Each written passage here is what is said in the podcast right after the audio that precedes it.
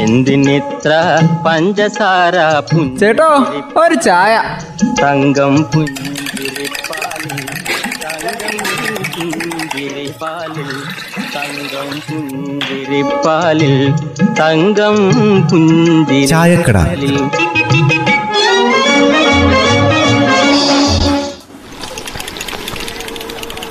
ഒരു കാര്യമുണ്ട്. ചായക്കടയിൽ വരുന്ന സ്ഥിരം പറ്റുകാരോടാണ് ഈ പറയുന്നത്.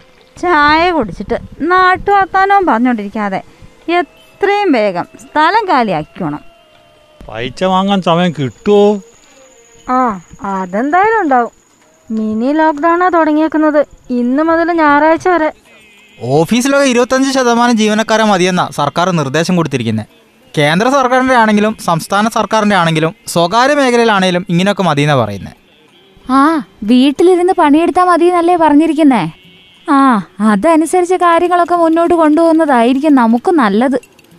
പിള്ളേച്ച വെറുതെ ഒരാവശ്യമില്ലാണ്ട് വണ്ടി എടുത്ത് റോഡിലേക്ക് ഇറങ്ങിയാൽ പകർച്ചവ്യാധി നിയമത്തിന്റെ പേരിലെ പോലീസ് പിടിച്ച് അകത്തിടും. പറഞ്ഞേക്കാം.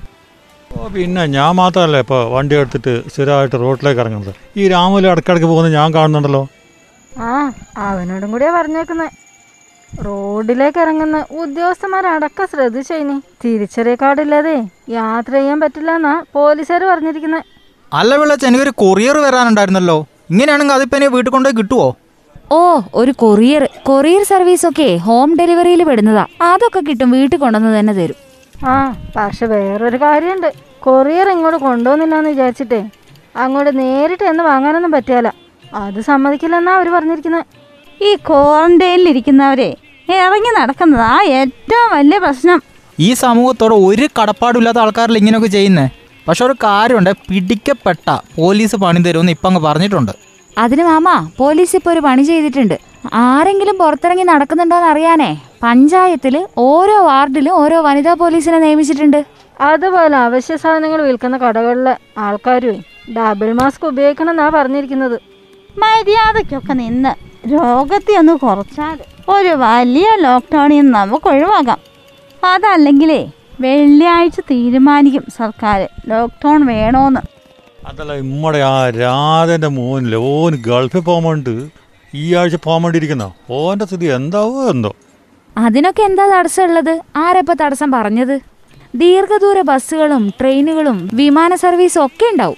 പൊതുഗതാഗതത്തിനും ചരക്ക് വാഹന നീക്കത്തിനൊന്നും ഒരു തടസ്സവുമില്ല. റെയിൽവേ സ്റ്റേഷനിലേക്കും ബസ് സ്റ്റേഷനിലോട്ടും മറ്റേ വിമാനത്താവളത്തിലോട്ടും ഒക്കെ പോകാനേ നമുക്ക് സുഖമായിട്ട് ടാക്സി വിളിച്ച് പോവാം. അല്ലെങ്കിൽ സ്വന്തം വണ്ടി ഉപയോഗിക്കാം. ആ പക്ഷെ പോകുമ്പോൾ അതിന്റെ രേഖകൾ കാണിക്കണം. അത്ര മാത്രമേ ഉള്ളൂ. അതോടൊപ്പം ആശുപത്രികളിൽ പോകുന്നതിന് കുഴപ്പമില്ല. അതുപോലെ ആരോഗ്യ കേന്ദ്രങ്ങളിൽ പോകുന്നതിന് കുഴപ്പമില്ല. അടിയന്തര യാത്രകളാവാം. പിന്നെ വാക്സിൻ എടുക്കാൻ പോകാനാണെങ്കിൽ അതിനും തടസ്സമില്ല. പിന്നെ ആശ്വാസകരമായിട്ടുള്ള വേറൊരു കാര്യമുണ്ട് കേട്ടോ. അതെന്താ പിള്ളേച്ചാ? കള്ളി ഷാപ്പ് തുറക്കാന്ന്. അതിന് ഒരു തടസ്സമില്ലാന്ന് കള്ള് ഷാപ്പ് മാത്രമൊന്നല്ല പലചരക്ക് കട പഴം പച്ചക്കറി കടകൾ പാൽ ബൂത്ത് ഒക്കെ തുറക്കാലോ. പിന്നെ വർക്ക്ഷോപ്പും സർവീസ് സെന്ററുകളും തുറക്കാം. അല്ല തുളസി അതിനിടയിൽ കല്യാണം നടത്താൻ പറ്റുമോ അതെന്താണ് നിനക്കൊരു സംശയം? കല്യാണത്തിനും ഗൃഹപ്രവേശനത്തിനും ഒക്കെ ഒരു തടസ്സവും ഇല്ല പക്ഷെ അമ്പത് പേരെ പരമാവധി പാടുള്ളൂ. മരണാനന്തര ചടങ്ങിലാണെങ്കിലേ ഇരുപത് പേരെ പറ്റൂ. പക്ഷെ ഒരു കാര്യമുണ്ട് കോവിഡ് പോർട്ടലിൽ നേരത്തെ അങ്ങ് രജിസ്റ്റർ ചെയ്തേക്കണം. അല്ല ഈ പള്ളികളിലൊക്കെ പോവാൻ ആൾക്കാർക്ക് പറ്റുമോ പോലും? അതിനൊന്നും ഒരു കുഴപ്പമില്ല.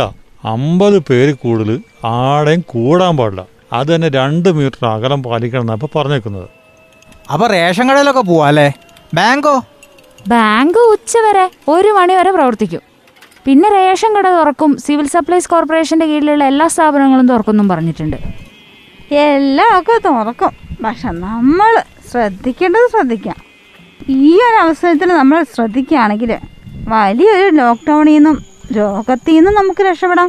എന്തിനിത്ര പഞ്ചസാര ചേട്ടോ ഒരു ചായ. തങ്കം പുഞ്ചിരിപ്പാലിൽ